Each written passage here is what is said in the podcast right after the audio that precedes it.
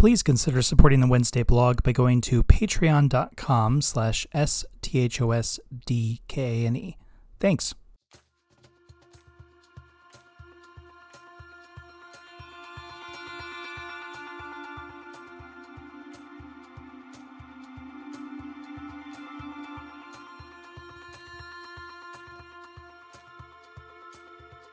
Welcome back to the Wednesday blog with me, Sean Kane.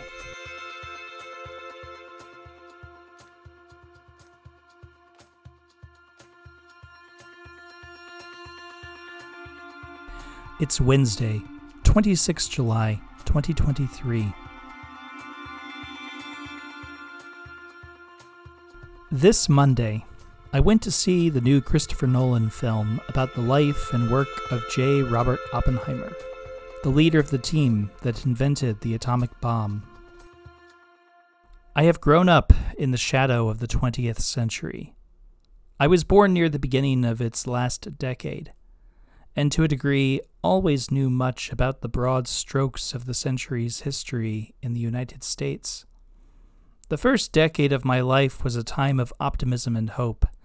The Cold War had just ended a year before I arrived. Life seemed to be good, and to me, everything was a wonder to behold. I knew the story of how we got to that point, the broad strokes of American history more broadly, and of the history of my home city of Chicago more particularly, from as far back as I can remember thinking of such things. I knew a world where the threat of nuclear war was a thing in the past, a nightmare that had never come to pass now that the Soviet Union had fallen.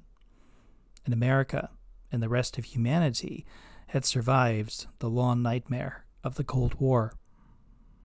In many ways, Christopher Nolan's new film, Oppenheimer, tells that story that I grew up knowing of American determination to overcome seemingly insurmountable obstacles with a can do attitude that won this country its independence, the good guys our Civil War, and a transcontinental union of states that promised liberty, democracy, and peace to all who lived within it.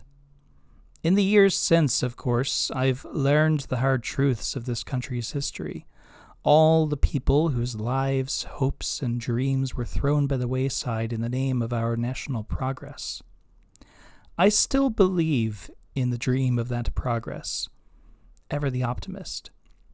Yet that optimism is tempered by the realism that life in this country has never been fair or equitable for all of us.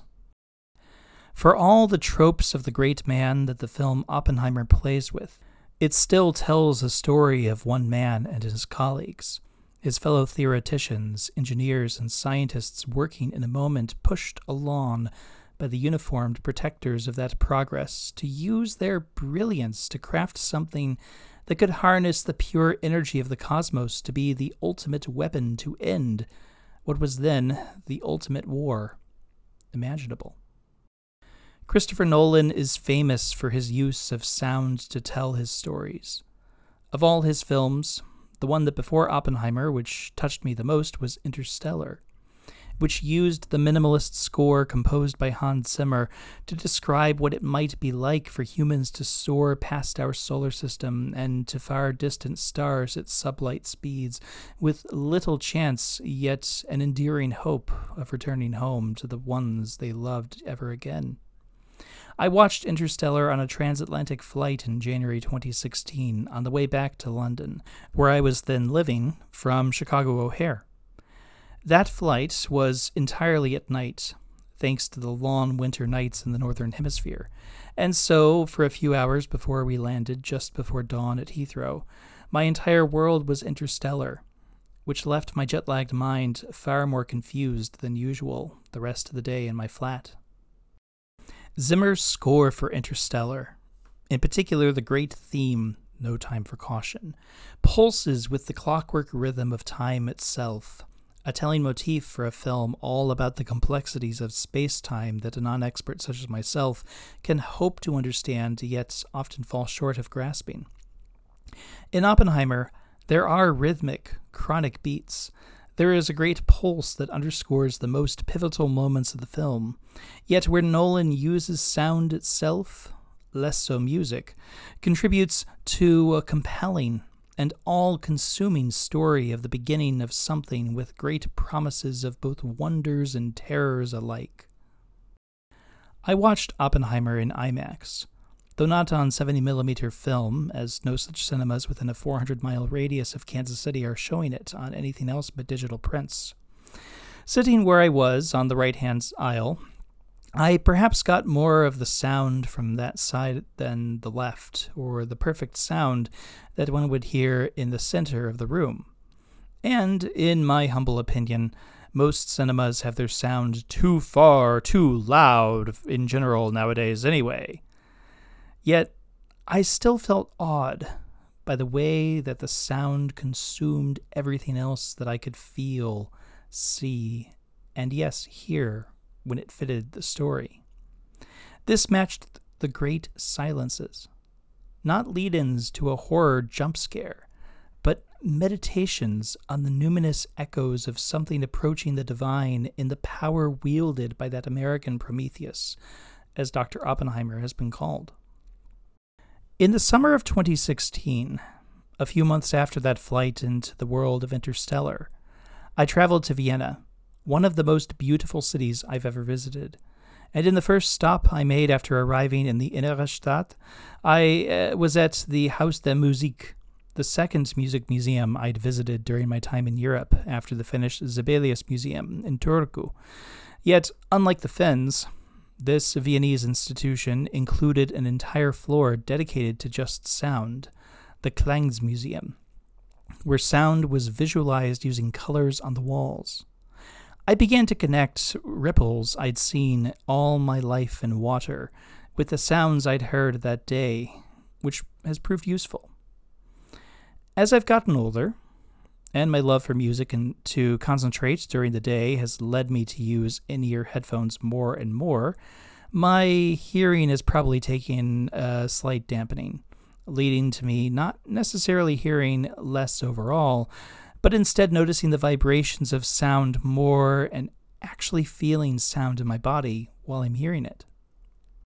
So, for me, sound is not just something I experience with one sense, my hearing, but with my sense of touch as well. It's one of the things that a live concert can give the listener that a recording can't always provide. Whenever I hear a familiar opera in a theater, I am usually struck a little unexpecting at the physical sound the timpani makes during the overture, and the way the sets creak and reflect the sound back towards the singers and out to us, the audience. I have learned how to judge without particular precision how far away a lightning strike is by listening for the gap before the thunderclap, and the length that thunder echoes about the world around me, as well as within me when it's a particularly close one. The world that Dr. Oppenheimer created felt removed for much of my life. For the man who said of himself, Now I am become death, the destroyer of worlds, created a means of mass destruction which, after 1945, has never been used in war. For much of my life, the threat of nuclear weapons seemed to be something consigned to a past when our ideologies kept us apart, spurred our distinct methods of innovation, and made enemies out of one time uneasy allies. Yet today, as other powers rise to a level of strength and aggression that they could challenge the record of nuclear weapons, I found myself worried about it in recent years for the first time in my life. I found in my professional experience that it takes several attempts for a lesson to settle into the learner's mind. It took me three tries to learn both Latin and Irish, to really understand both languages and how they work.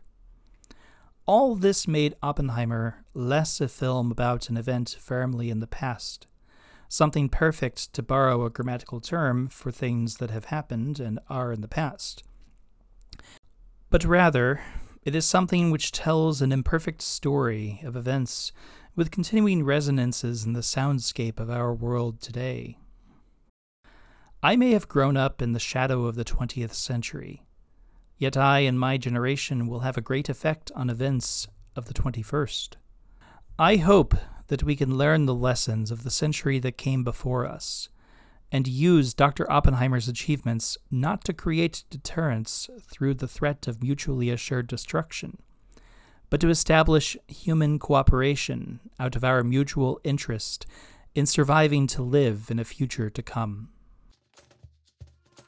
The Wednesday blog is written, read, and produced by me, Sean Kane, and I also came up with the theme music. You can learn more about my work by going to linktree slash sthosdkane. That's L-A-N-K-T-R dot E-E slash S-T-H-O-S-D-K-A-N-E.